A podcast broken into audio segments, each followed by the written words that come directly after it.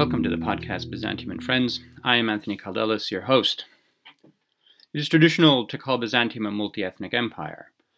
Indeed, there were periods in the empire's history when it encompassed populations who spoke languages other than Greek and Latin, uh, which were the languages used uh, predominantly by the institutions of the state, and the majority of the population.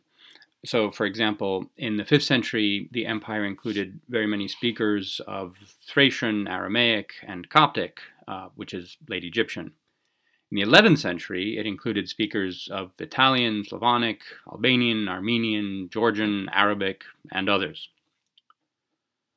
Now, this poses a challenge because no scholar can learn all those languages well enough, and the training for the field has traditionally emphasized Greek linguistic skills. Now, it would be one thing if we recognized our limitations and did our best to include those other traditions in our analysis of Byzantine society. We could, for example, use translations of sources written in those other languages or consult with their experts when writing studies that purport to encompass the whole of what was going on in Byzantium. And that's what translations and colleagues are for. But the challenge actually runs deeper than that. In the history of scholarship, linguistic barriers tend to create subfields that operate in separate silos that often don't communicate well with each other. I'll give you a striking example. We have many studies of Byzantine historiography, uh, that is, how the Byzantines wrote history.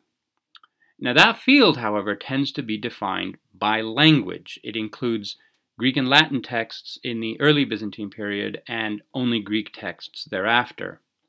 And don't get me wrong, there are valid reasons for doing this, and I have done it myself but consider one of the absolute best historians who ever wrote within the confines of the empire. He lived most of his life in Antioch at a time when it was under Byzantine rule, and he was orthodox by Byzantine standards.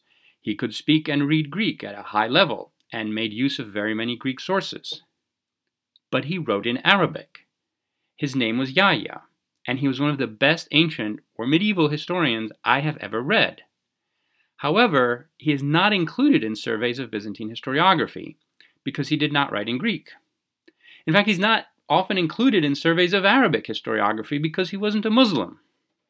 So, Arabic studies, by the way, have their own silos, uh, but they are defined by religion. I'll give you another example.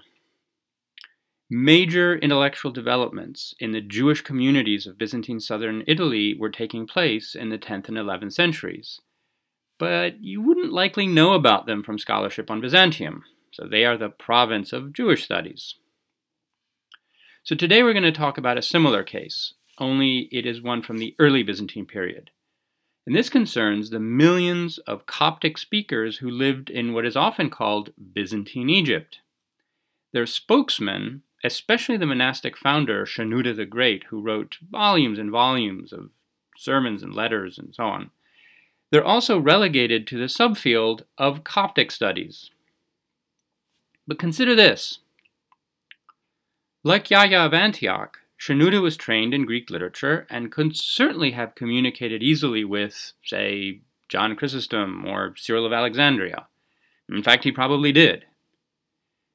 By the way, do you know who could not have communicated with Chrysostom or Cyril of Alexandria, at least without a translator? This is St. Augustine who knew only Latin. And yet we define this period as the age of Augustine and Chrysostom because it makes sense to lump Greek and Latin together. But if we look at it differently, the early Byzantine period was more like the world of Chrysostom and Shenouda. Today's conversation is a special treat because I have two guests who are experts in the Coptic language, in addition to Greek and Latin and many other things besides, and they are also part of a large team that is making Shenouda's works available in the original Coptic and in English translation.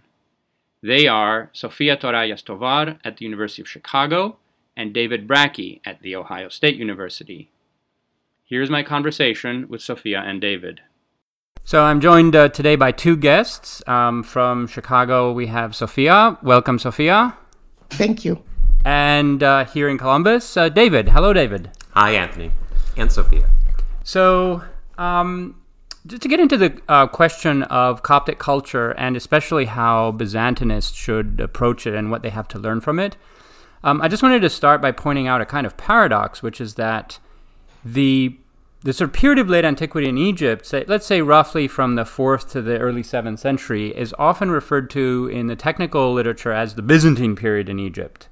So when you say Byzantine Egypt, this is the period that you mean. But on the other hand, Byzantinist Byzantinists, right, who work on primarily Greek material, tend not to pay much attention to the Coptic material, and this is the majority of the population in Egypt was spoke Coptic, and and so there's kind of just this juncture between a field being claimed for Byzantium in some of the terminology, but then Byzantinists actually don't get very deep into the Coptic material, and so this is the problem that I wanted to address with this episode, and and invited you both to it um, so why don't we just start first, um, Sophia? I just wanted to ask you: Could you tell us what the term Coptic refers to, all of its different senses?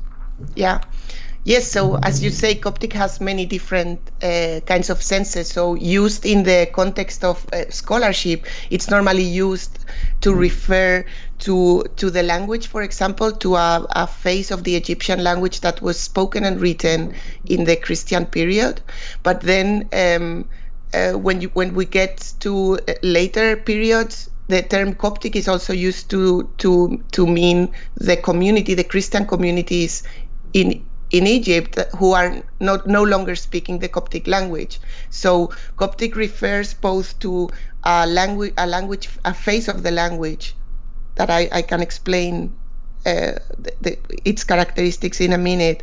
And it also refers to a community in antiquity, but it also has has uh, ended up meaning also um, uh, the Greek Christian community in modern Egypt. It's uh, the, like the Coptic community.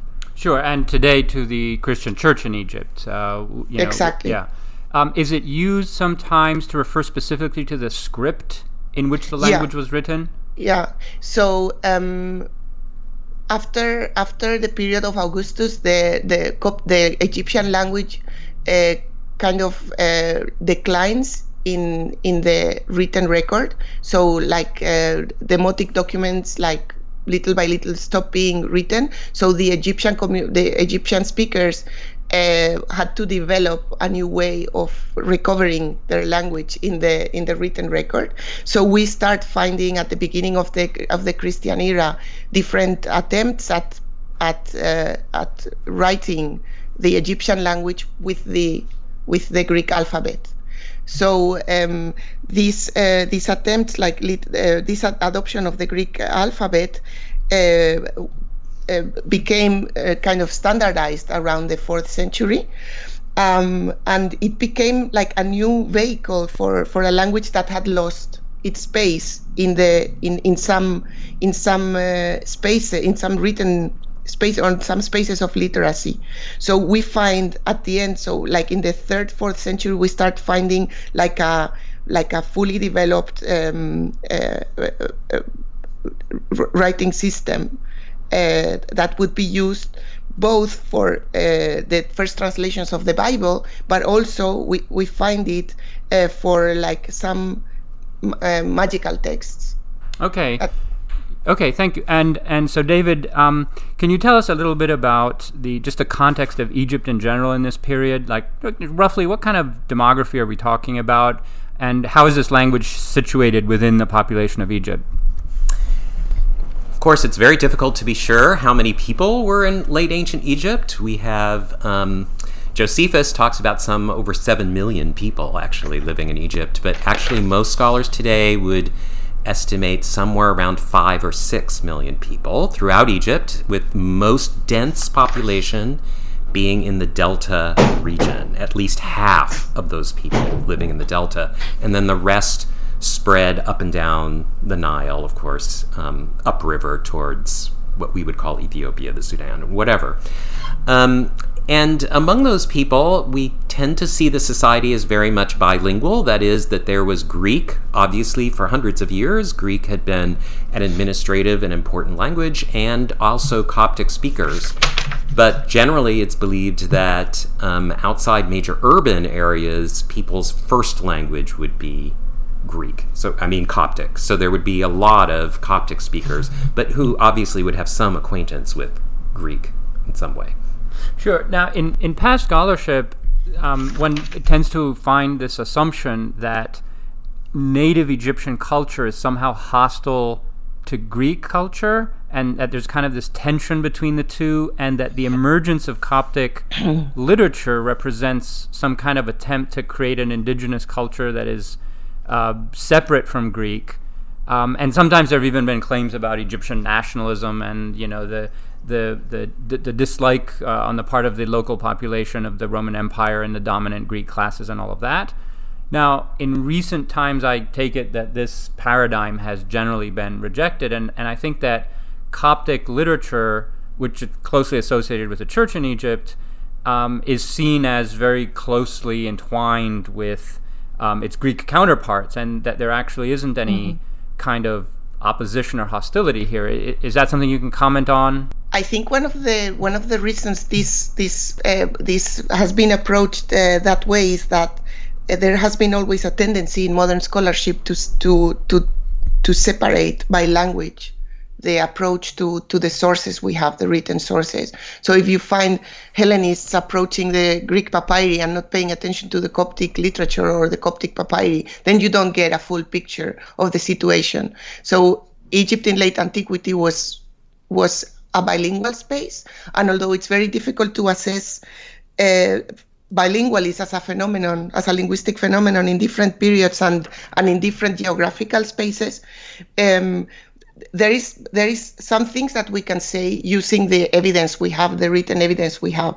So, uh, although it is only a tiny portion of the linguistic production, we have a very very rich source of information in the papyri and the literature produced in Egypt. And from this evidence, we know that there were bilingual individuals and, and bilingual communities. We have bilingual archives that prove that some communities that are Christian and they are Coptic Christians and they still use Greek in their everyday transactions and they and they read uh, and they also read Greek literature and we have also evidence of of strategies uh, for communication which bridge Greek and Coptic. So, so we have interpreters, we have bilingual school texts, we have uh, bilingual um, um, bilingual individuals that act as like in, uh, translators and interpreters, and and and I think it's also in, uh,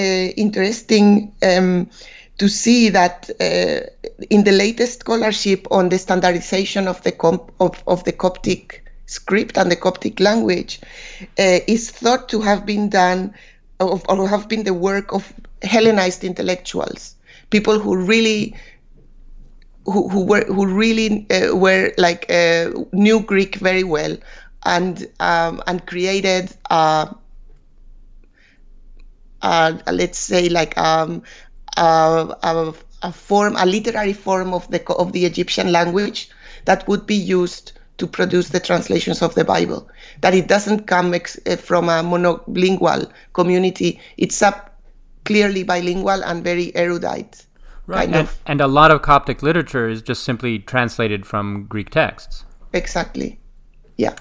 I, I mean, one reason this kind of nationalism idea developed is there was a certain phase in the kind of early to mid 20th century among church historians in which they did not want to think that, for example, conflicts between Egypt and the wider imperial church, for example, were really based on the doctrinal and religious divisions that people said they were. Instead, there must be social, economic, political forces that are really driving this. And so nationalism emerged as, as an idea. We tend not to think that way as much anymore. Right. But another um, factor, it, it must be said that one place this comes from is that you do see in Coptic literature, above all in Shenouda, the use of the word Hellene in a negative way.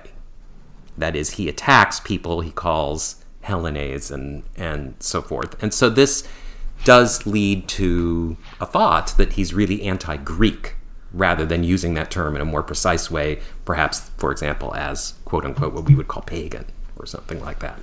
Right. I mean, as a as a as a as a, an abbot and a, a thinker within the Christian Church, he was hostile to paganism. Exactly. And presumably, when he meant when he used Hellene as a pagan, he probably meant more the local Egyptian pagan cults than anything that we would recognize as you know Hellenic, right?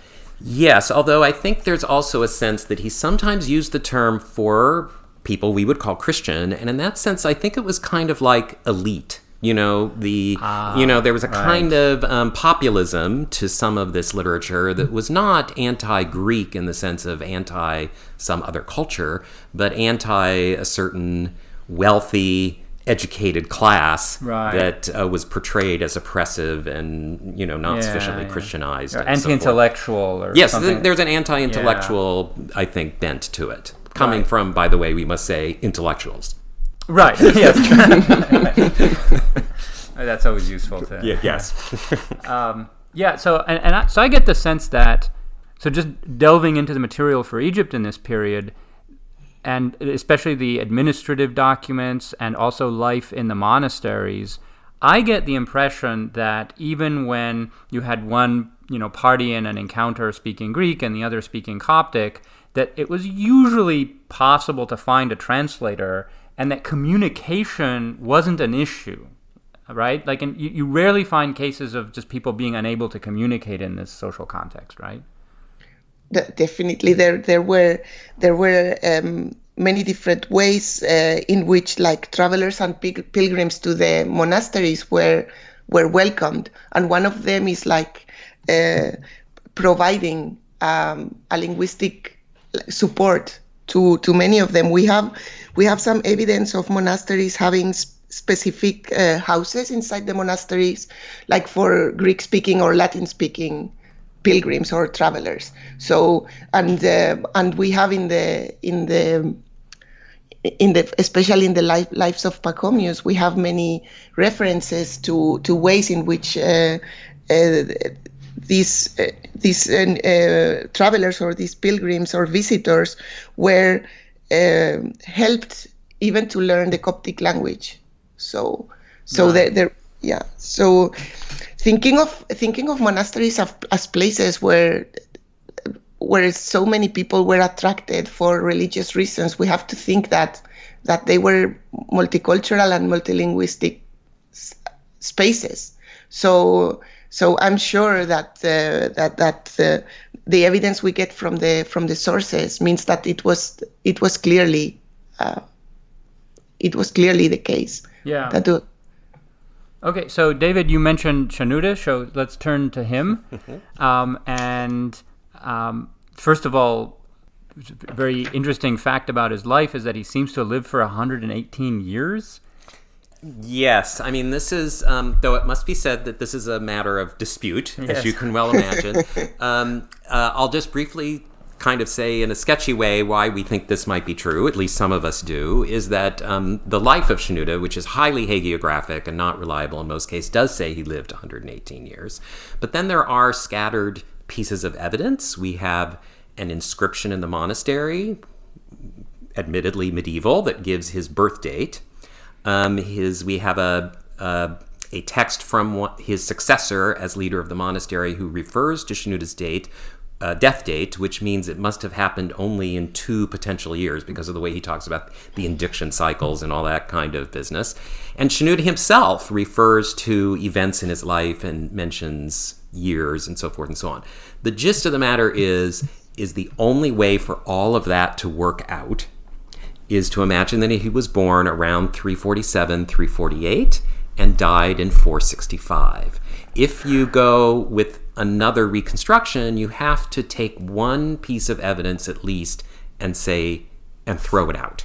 Right. You know, you have to throw out the inscription, or you have to uh, say, no, the death isn't quite what we thought it was, or you have to say that he was totally exaggerating when it's been, when he says he's been in the desert so many years on this date, and so forth. So you have to take something and get rid of it Right. Right. to get come up with a lower number of years. But it's an extraordinary number of years. Uh, Yes. I, I looked. I think I looked up the the record holders. Yes. And and for men, 118 is like the upper limit of like modern longevity. Yes, I think it was just last year a woman in France or somewhere reached 118 or something like that. But yes, Right. no, it's um I, I, I mean, I tend to use the number because it what works out, but I tend to think he just lived a really long time. That's Sure, you know, yeah. but but it's just just to put this in context. This would mean that he was a teenager when Julian was emperor, that's right. and he outlived Attila. Yes. I mean that that is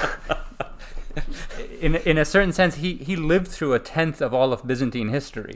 He, he lived through a great deal, although of course he was in a cave a lot of it and missed Sure. some of it. right. Um, he had opinions about all no, of it. but right? he had opinions. That's Yeah. exactly right. um, okay, so why don't you tell us? a may, bit- I, may, yeah. I, may I add may I add another an anecdote that you can then cut and put in the previous thing? Okay.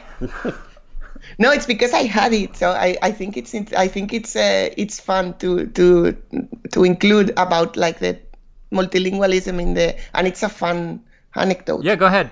So um, we know from the lives of uh, of Pachomius that uh, once he received a visit from a Latin-speaking visitor who wanted to confess with Pachomius, but Pachomius didn't know any Greek or any Latin, apparently, according to this life.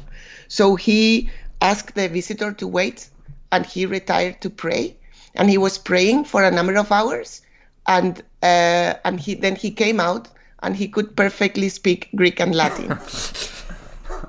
Th- So- this is the Pachomius technique. this is the Pachomius technique. So we, I think we should Yes. kind of try to use it. We It- we don't pray yeah. enough. It will result in much shorter textbooks.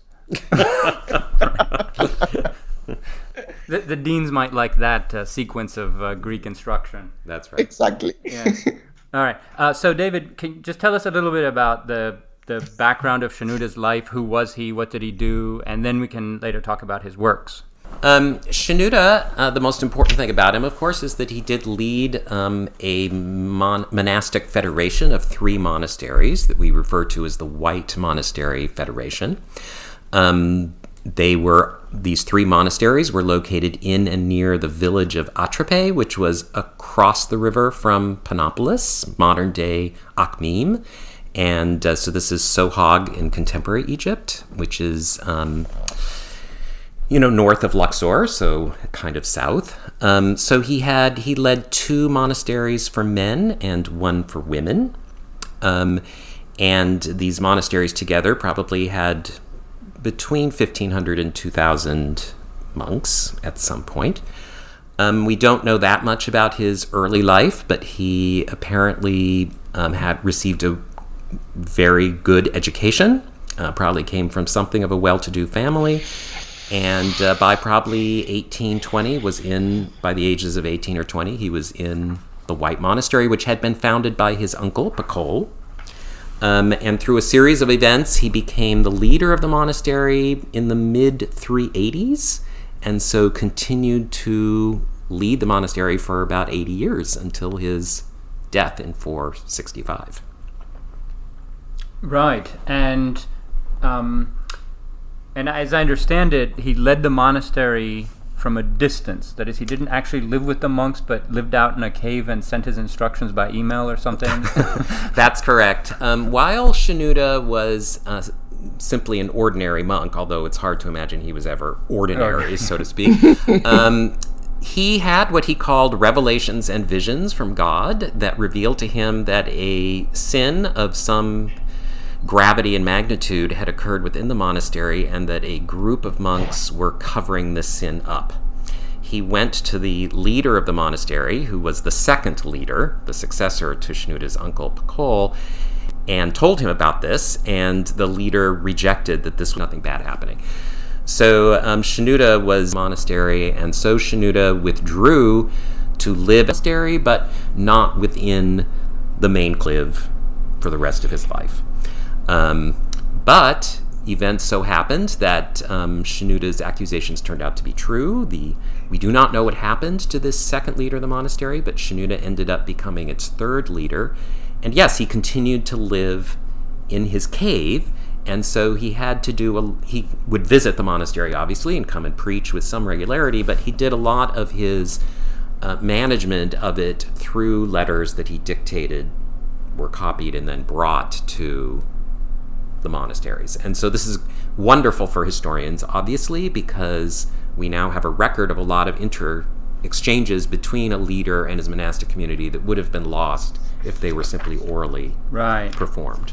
Yes, yes. Um, and a model for the department chair for how to run a department. Yes, it's it's pre-email. Leave a paper trail. Yes, uh, living at a living at a distance. in a right? But see, the, the the one of the results of this is that certainly the White Monastery, its federation, is by far the best documented monastic community in late antique Egypt in terms of having actual information about what was going on in that community. And a large part of that documentation are is Shenute's own own works, right? Yes, it's it's basically Shenouda's voice, which means we have to uh, work with it very carefully, but it's from the actual events as opposed to later hagiographic or Right, right. reminiscences and so on. Um, so can we talk a little bit about his corpus because I understand that it itself constitutes a large part of early Coptic literature, like some some huge portion of like a third or something, or Yeah. Me? yeah, Sophia, yeah, Yeah, so w- one of the things that's that's interesting about the Corpus of Shenute is that it comes from the library of his monastery. So there's no mention of Shenute almost in in other kinds of literature, and i think all of the all of the manuscripts that we have come from the White Monastery library. So what's the what's the shape of his corpus? Like, what kind of works do we have? Uh, what are they about? What genre? That sort of thing. Okay, so so thanks to the work of uh, of mainly Stephen Emmel and and Tito Orlandi, who reconstructed the manuscripts from the White Monastery, um, we know more or less the shape of Shenute's corpus. It was constituted by three types of three, three groups of texts. Uh, one of them was the known as the canons, which were like um, discourses addressed to his own community. Uh, the other one is uh, the discourses that contain like uh, discourses addressed to the wider Christian community of the area, and the, and the other section is uh, his letters. So and uh, so, thanks to this rec- codicological reconstruction of around 100 codices from the White Monastery, we have access to most of the text. One hundred manuscripts. Fragmentary fragments of. They're all very fragmentary, and in fact, I mean, I think we estimate we only have what ten to twenty percent of what he produced. Really, I think. Yeah, I mean, because um, although we count 100 codices, some of those codices survive only in a few pages. Right, right. Um, but uh, yeah, no, it was a massive literary output. Is this on the scale of like John Chrysostom or not that big? Um, it's hard to say, but yes, it's on that. It's on this. He's he's a, he's a Chrysostom slash Augustine level literary output. Yeah. Right. right. Uh, and c- can you say something about the current state of publication of his works? Um, like, I because I understand that there's a current project and both of you are on it. Well, I mean the the um, yes, be, uh, the the problem with all of Coptic literature, not just Shenouda, is its fragmentary state. That um, the manuscripts were not recovered usually um, in mass and just moved. That is, they were divided up among many libraries, and so you just have to figure out where everything is. And so there have been um, in the past publications of Shenouda's works that were very just manuscript based. Scholars would just go to a library, like in Paris, the Bibliothèque Nationale, find all the fragments of Shenouda and just publish them. like diplomatic editions. Yes. Yeah. Yes. You know, sometimes there was a um, there was a Leipoldt and Crum. They noticed that there were the same work in different manuscripts and would try to create what we might call editions. But it's only now that um, the structure of his literary corpus that Sophia described has been discerned. And yes, there's now an international project to create what we would what would be a standard critical edition that would be based on literary works that we can identify and that use the multiple manuscripts to create what we call a critical edition. It's a big challenge because this is an interesting thing is that in Coptic literature this has really never been done before. That is, most Coptic literature survives in, say, a single manuscript or maybe two, right? And the tradition in Coptic philology has often been, if you have multiple manuscripts, just to print both next to each other or something Right. like that. So critical editions were essentially reconstructing the manuscript you're reading, filling in lacunae, and so forth and so on. Mm-hmm. This there really hasn't been until now with Shenouda an example where you have a single work with say five different manuscripts that are all witnessing it, and one has to deal with issues of if they all spell the same word in five different ways, what spelling do you print?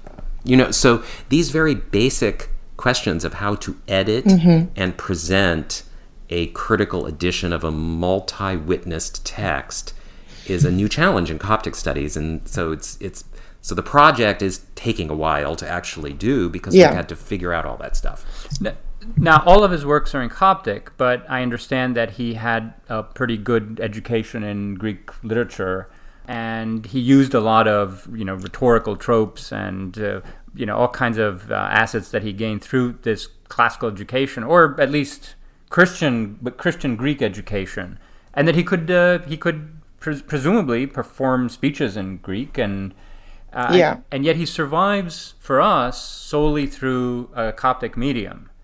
Um, and I think that this gives a, a misleading impression uh, ab- about him and his cultural profile uh, to, say, Byzantinists who see him and see it's all in Coptic and they notice maybe these problems about publication and they think that this is some foreign person, like a different culture that Byzantinists shouldn't engage with. But in fact, um, I, I'm getting the impression that this is someone who illustrates precisely how the, the Greek patristic or Byzantine component uh, of his cultural profile can fit together with another one, and he made use of both um, in his own lifetime, at least, though he doesn't seem that way to us. Right? And what, what strikes me is that he seems to have been completely unknown to anyone outside of Egypt. Like the Byzantines later never knew who this was. There's no reference to him in any Greek text that we know, right? unlike Pachomius. And Pachomius, it seems, didn't know Greek, at least not before the miracle, right? right. So Byzantinists keep talking about Pachomius and Antony as these founding, you know, fathers of Egyptian monasticism, um, and their Greek texts about Pachomius. But Shenouda was the one who was probably closer, like would have been able to converse with, you know, educated Constantinopolitans, right, better than either of those two Yeah. Right that's a paradox to, to me i mean that seems Yeah. Yeah, So that's I- that's definitely correct. And I mean one one of the reasons is of course that the Pachomian Federation, the Pachomian chain of monasteries, included a Greek-speaking monastery near Alexandria. And so the Pachomian monastery that that federation had actually a complicated history after Pachomius's lifetime, but they always maintained a connection with the Chalcedonian Greek church, right? And some uh, Pachomian literature, like the rules and so on, were translated by Jerome already in the early period, right? While Shenouda's monastery remained definitely on the Miaphysite, anti-Chalcedonian side, and um, the it, his federation never extended beyond these three monasteries in a very localized Right. context. So there are, you know, some uh, various reasons why that is the case, um, but definitely his survival of his works only in Coptic, and the fact that none of them apparently were translated into Greek early and got outside Right, Egypt right. contributes to that. but, but his tomb inscription was in greek right I mean, you, That's exactly right. Yes, um, and the inscription that dedicates his church that he built, he the church that he built in his lifetime still stands. That's Right. still there, and the kind of dedicatory inscription to the patron of the church is also in Greek, not in. why would he make Coptic. those choices then i mean why would he choose to use greek for those texts Um, well, I'll let Sofia offer her opinion after I offer mine, but um, but I I believe that certainly in the that Greek, I think still connoted a certain cultural cachet, if you want to put it that way, that it made a kind of statement about what community he keeps, and that he actually saw himself as part of that kind of level of education and so forth. And uh, for the dedicatory inscription in the church, probably it was the language of the patron, and you wanted him to be Right, able to, right. to read it. um, you know, and uh, and I think it shows in the um, in the tomb as well that Greek was still somewhat of a prestige language. I think for these built environment kinds of things. I don't know, what Sofia, what you would think about Yeah, that. Sofia, what do you what do you think? So why did Shenouda use Greek for his tomb inscription and the dedication of his church? Ah, but it's not him, no, right? It's much later. The the the tomb inscription. Yeah, he was dead then. He, he it was it's medieval, so he didn't choose it. Oh, much later? What, what is the date of the inscription? I understand that this uh, tomb inscription is like much later. Hmm. They I don't know that the tomb inscription is much later. I mean, the some of the inscriptions about his birth and so on are much later, but I'm not sure that the tomb one is. okay. Anyway, that doesn't. No, but he's the, no, yeah. So, so about Shenute and Greek, okay. So, um, if we think of like his interactions with people in Panopolis and how he he he has these debates that he describes uh, with with the pagans, with with Gesios, for example, who was this governor of the Thebaid, which with whom he had this big. Pro- so he probably could speak Greek and engage with like uh, and read the texts that he was also opposing. So he knew Greek and he participated in clearly he participated in the intellectual Greek life as uh, that that he himself was opposing. So he's like he knows his enemy. So he's uh, um, and and the fact that he's engaging with with people in Panopolis who are uh, who are um, who, are these high uh, elite uh, people that David was mentioning before, this this uh, Hellenized elite in Panopolis was part of his activity, so means that he was knowledgeable of all this Greek world. Yeah, I mean, I get the impression that if he had, um, you know, appeared in Constantinople and had interacted with a, a Constantinopolitan who wrote an account of it afterwards, and they had conversed in Greek, that we would have had a the, the, Shenouda with a Greek profile, with the Coptic side completely occluded, um, and he would have, you know, had a completely different reception, perhaps in the in the Byzantine tradition. Um, and so that's what that's why I think that the the language in which his work survived, the language in which he, you know, delivered them and wrote them, uh, gives a sort of misleading impression about sort of cultural difference. Um, I think, and and even reading the so I read the select discourses that uh, you translated, um, and. Um, I mean, there are certain preoccupations in there that I find somewhat uh, uh, idiosyncratic.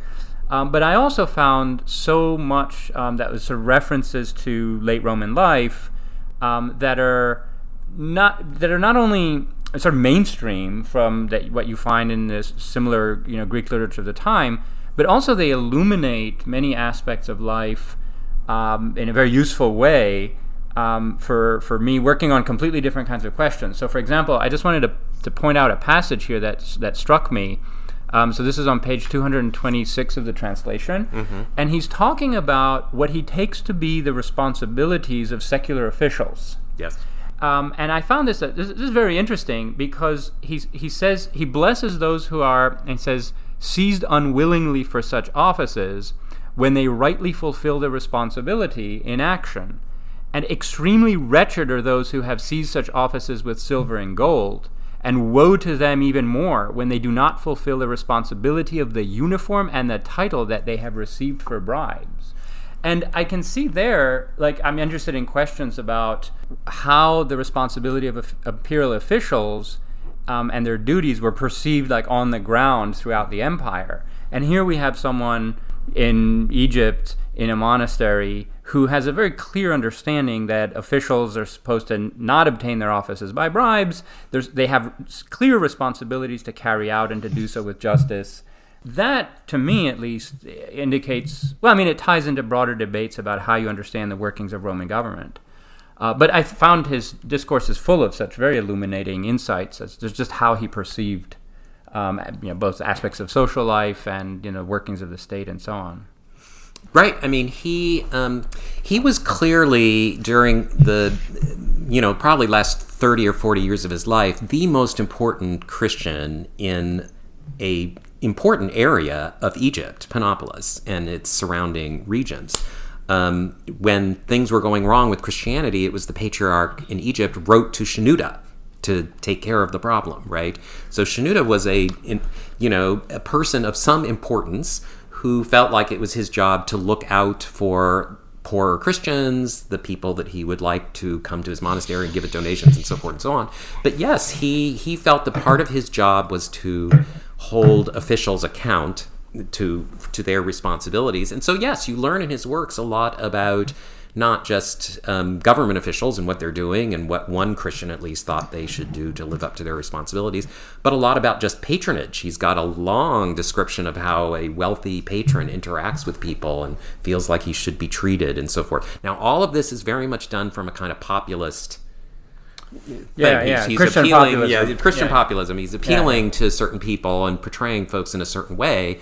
But yes, he's he's in the midst of of real life, despite the fact that he's living in a cave. Right, and Panopolis is where very important high officials come from, like uh, Cyrus of Panopolis, who was the prefect of Constantinople and Praetorian prefect in the 440s or something, and the poet Nonnus of Yes. Panopolis, like the most important uh, Greek poet of the fifth century, and they're all coming from this kind of. So they would have known who that guy is. Oh, Like, they must. completely. De- they Yeah. definitely knew who Shenouda was. Definitely. Yeah. Right, right, right. Right.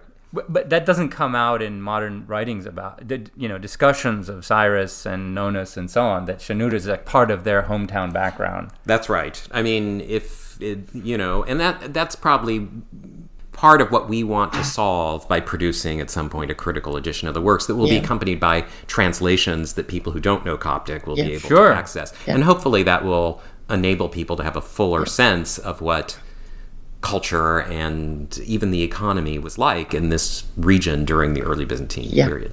Yeah, yeah. I mean, it's because is- of your translation that we're here right now, right? Yeah, Sofia. Yeah, that is part of the divide I was mentioning before in the in the modern scholarship. Like, so some scholars are paying attention to the uh, poets of Panopolis and looking at their at their literary environment, but they don't they they are not interested in in the fact that Shenute is part of their lives.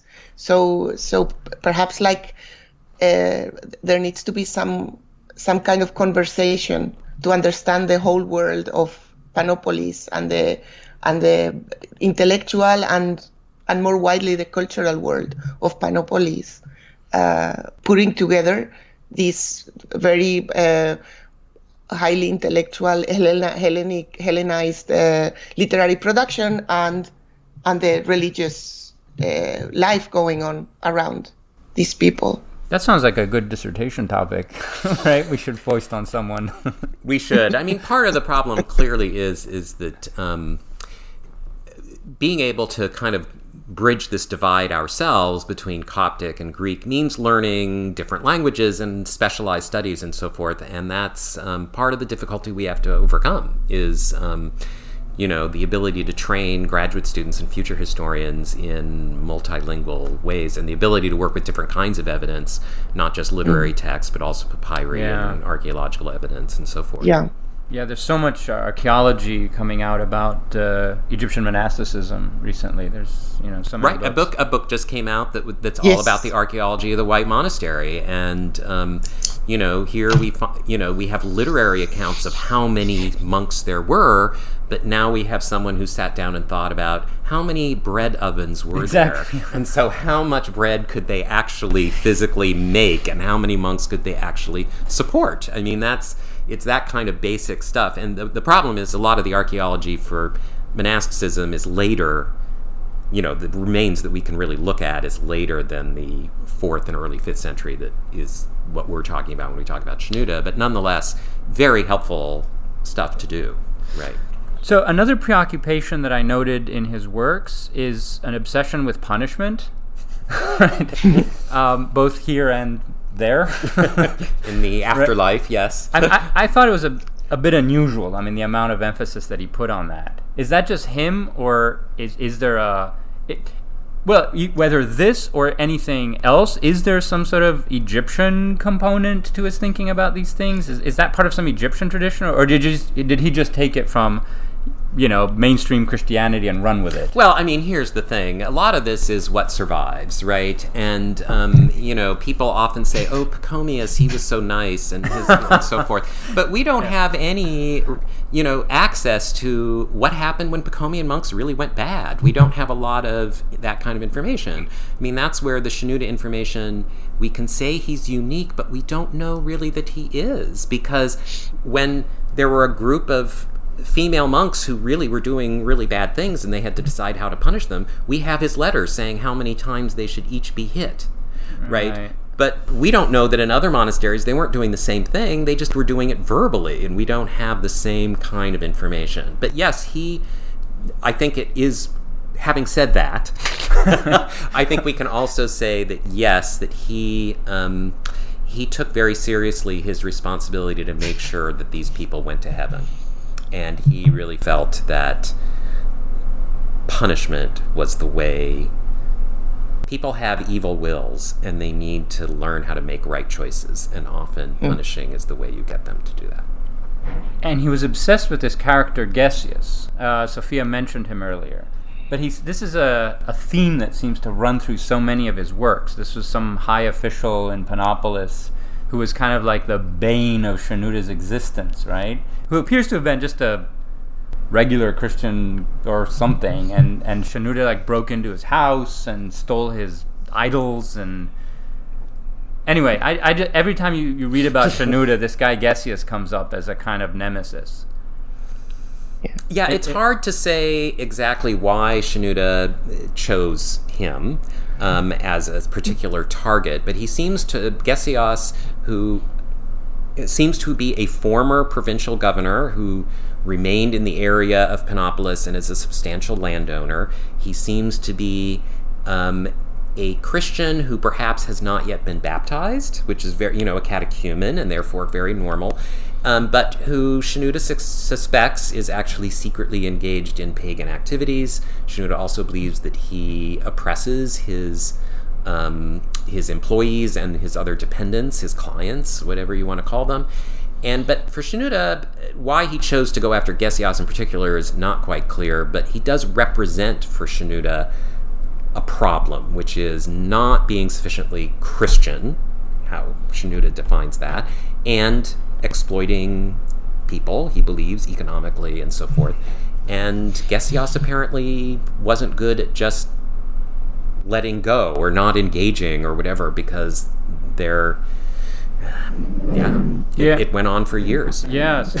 so he, he, he represented this sort of elite, Yes. intellectual oppressor, you know, yeah. Right who seems Yeah. to have still been interested in for example pagan culture you know traditional literature traditional Yeah, yeah, yeah. statuary and so forth and this uh, Shenouda didn't like any of that he had a much more purity organized uh, oriented sense of what Christianity was Yeah, so how is Shenouda remembered today in the Coptic Church? Well, it's kind of fascinating because he is he is a very popular and well-known saint. There have been three Coptic popes named for Shenouda. Um, and people make an annual pilgrimage to the monastery remains in um, Sohag, outside Sohag, and so forth. But because of the way his works were transmitted, he's not at all remembered as an author right? Um, because Copts, Coptic Church doesn't read Coptic. I mean, they use Coptic in their literature, but it's a church that operates with Arabic, right? Right. And so, as a kind of theologian, as a thinker, as an author, he's really not. That's not his identity in Coptic Christianity. He is um, a kind of famous saint that is localized in a particular place and associated with monasticism. Right, so who knows what this edition and translation will do to his memory, even locally, right? There has been a kind of book similar to the selected discourses in Arabic by one of our colleagues, Samuel Moawad. Sam- yeah, and he's published quite a few translations in Arabic. It's not at all clear to me what effect, maybe Sofia knows more, this has had in the Coptic community, really. I don't know. I don't know. Right. I'm, I'm not sure. No, I don't. You mean the effect of the trans of Samuel Moawad's translation You're right. in the yeah. Yeah. I mean, the, the issues that face the Coptic Church today are perhaps not those that one finds that much in Shenouda's writing. So Right. it's, it's not. I'm just not certain, but he he is a popular and well-known figure, but not a literary persona for them. and I don't know how much interest there would be in expanding the knowledge about Shenute in the Christian Coptic Christian communities today. So between his lifetime and this modern push to uh, edit, uh, publish, and translate his works, was Shenouda known anywhere outside the Coptic community in Egypt? Is there any evidence for that? Not really until the early modern period when um, Europeans started to visit upstream on the Nile and they encountered this monastery and we're told that it's, you know, Der Amba Shenouda, and they realized there was this Shenouda figure, and, um, and then manuscripts became known. But it was really not until then, the 17th, 18th century, that he kind of re entered the consciousness of wider Christian community, especially European Christians, right? And uh, they immediately became worried about whether he was a Chalcedonian or non Chalcedonian and stuff like that. And that's why his dating became very important to know. Did he live past the council or not? But no, he was really kind of just not, no one, no, he, he, was, he was lost, really, to Right. the wider Christian tradition. Okay, um, so as we're closing the uh, the discussion here, I wanted to ask you whether uh, you had um, any additional arguments uh, that you could address to Byzantinists about why they should pay more attention to the Coptic tradition um, from any angle. I just want to encourage my colleague to look at my colleagues to look into this more. So you're, you're the expert. So what, what what would your pitch be? Oof. Well, well, I would mention a couple things. One is, um, I mean, Byzantinists have long known that Egypt is extremely well documented because of papyri survival about a lot of economic and other activities that you just don't know about in a lot of other places. And to really appreciate the full range of that evidence, some knowledge of Coptic is really good because a lot of that is actually in Coptic, right? Um, and the other thing to remember is that Byzantium was always a I don't know how to put it, but it had a lot of different cultures within it, right? Um, it was a Roman state that had people who didn't always speak the same language. Yeah. And just looking at how a multi, a bilingual, we'll put it this way, but eventually a multilingual, once Arabic comes into the picture, um, community operated is worth investigating and seeing, right? Yeah, I mean, I'm personally fascinated by the bilingual aspect, uh, maybe f- just for personal reasons. Um, but um, I, I, I, in particular, I'm fascinated by people who uh, were able to preserve uh, a profile, a linguistic profile that was sort of complete in both languages. And another example would be Dioscorus of, of Aphro- um, Aphrodite or Aphrodito, as we call Right. it, um, who has, I think, at one point been called the worst poet in the history of the world. Oh, right? Oh, that's sad for poor him. guy. it is, and, and this is based on his Greek uh, poems. Right. So this is a sixth century local notary or lawyer in, in the city of Aphrodite in Egypt, and he went uh, to Constantinople at one point uh, for legal reasons, for an appeal, I think. Um, and we have some of his works in Greek and some of his correspondence and other, you know, notes in, in Coptic. And I, I think the Byzantinists should should be more generous with the, these kinds of people, especially when they've been called such horrible things, because those are labels that you know Byzantine literature has also collectively been awarded, um, you know, as unreadable and, and horrible and so on. And I think that no, I mean just looking at him in his cultural context and the way in which he used different, you know, the, the, each of the languages for a different purpose locally um, and you use the Greek in order to praise a visiting governor or to send a poem to the emperor, but you use the Coptic for documenting local disputes and resolving them. Or uh, he, I think he has also a kind of a, a, a, a dictionary. He made up a little dictionary for himself. Um, it, for translating obscure Greek words so that he remember what they mean in Coptic. Is that right? Yes. And I mean, this is one of the fascinating things about this bilingual situation is because a lot of Coptic actually uses Greek words. I mean, they're just Right, Greek right, yeah, words yeah, just yeah. taken Just into straight up. Coptic, right? Yeah. Just they just take them on in, and um, you know this is an it, it raises all these interesting questions about how does Greek just even as a language survive and go forward and is manipulated, controlled, and assimilated by people whose Greek may not even be that existent, really. So it, it's it you know it I, I think for Byzantinus it really can show how um, a culture that we sometimes think a literary culture that we look at at a high level how it really is um, appropriated and engaged with by pe- by people in all sorts of different contexts within the empire. Yeah, yeah. And and and yeah, Sofia. May I also add that in the case of Dioscoros of Aphrodite, I find it uh, very interesting uh, in in that we access Dioscoros of Aphrodite through the papyri, and papyri normally are found randomly, and perhaps the poems of Dioscoros would never have been copied into into uh, medieval manuscripts and and continue the textual tradition. But we happen to have the chance of finding him only because we found papyri. So we have access to random sets of documents and literary texts, and this is one example. So you cannot judge the quality of his poetry and comparing it to what has to what has like uh, trickled into the textual tradition in in Byzantine manuscripts because that is a selection of the best and this is just something that we found in the desert and and and so you cannot apply the same kind of literary criticism to to his poems Yeah, this Which- might be the stuff that he threw out. or yeah I mean, I think we found him in a jar. Right. Yeah. yes mm-hmm. Yeah, yeah. No, I, I again, I, I'm, I'm just very intrigued by this, and and it, I think it's a, it's an issue that extends across the Greek tradition. Uh, for example, imagine if we had uh, Herodotus speaking his native Carian, Right. right? Or Demosthenes, you know, the Demosthenes. I think his mother was Scythian, Uh huh. right? And so forth. So all of these Greeks, they had another side.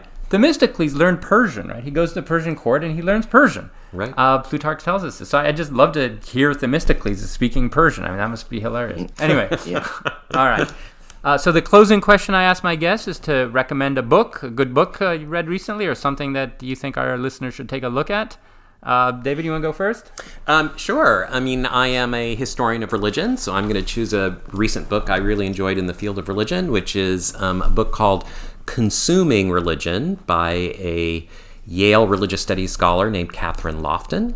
And uh, it's very much about our contemporary culture, but it is a. Um, an argument for how thinking about um, religion through a certain tradition that goes back to Emile Durkheim can really illumine culture, including things like celebrity in contemporary times and our office culture and stuff like that. So it's it's it really asks us to think about how religion and culture relate to one another, and I think it can be useful for historians interested in these questions in any period.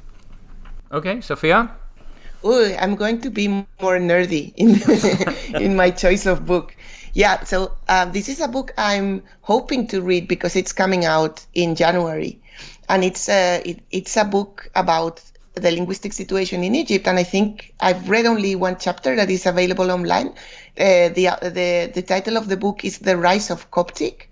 Uh, the author is Jean-Luc Fournet, who is a professor in uh, uh, in Paris, um, and and the book explores this balance of Greek and Coptic in the in in late antiquity and how Coptic went from being uh, the popular language that wasn't used in administration to becoming a legal language. So it so he he's uh, he explores uh, and I hope to read it soon.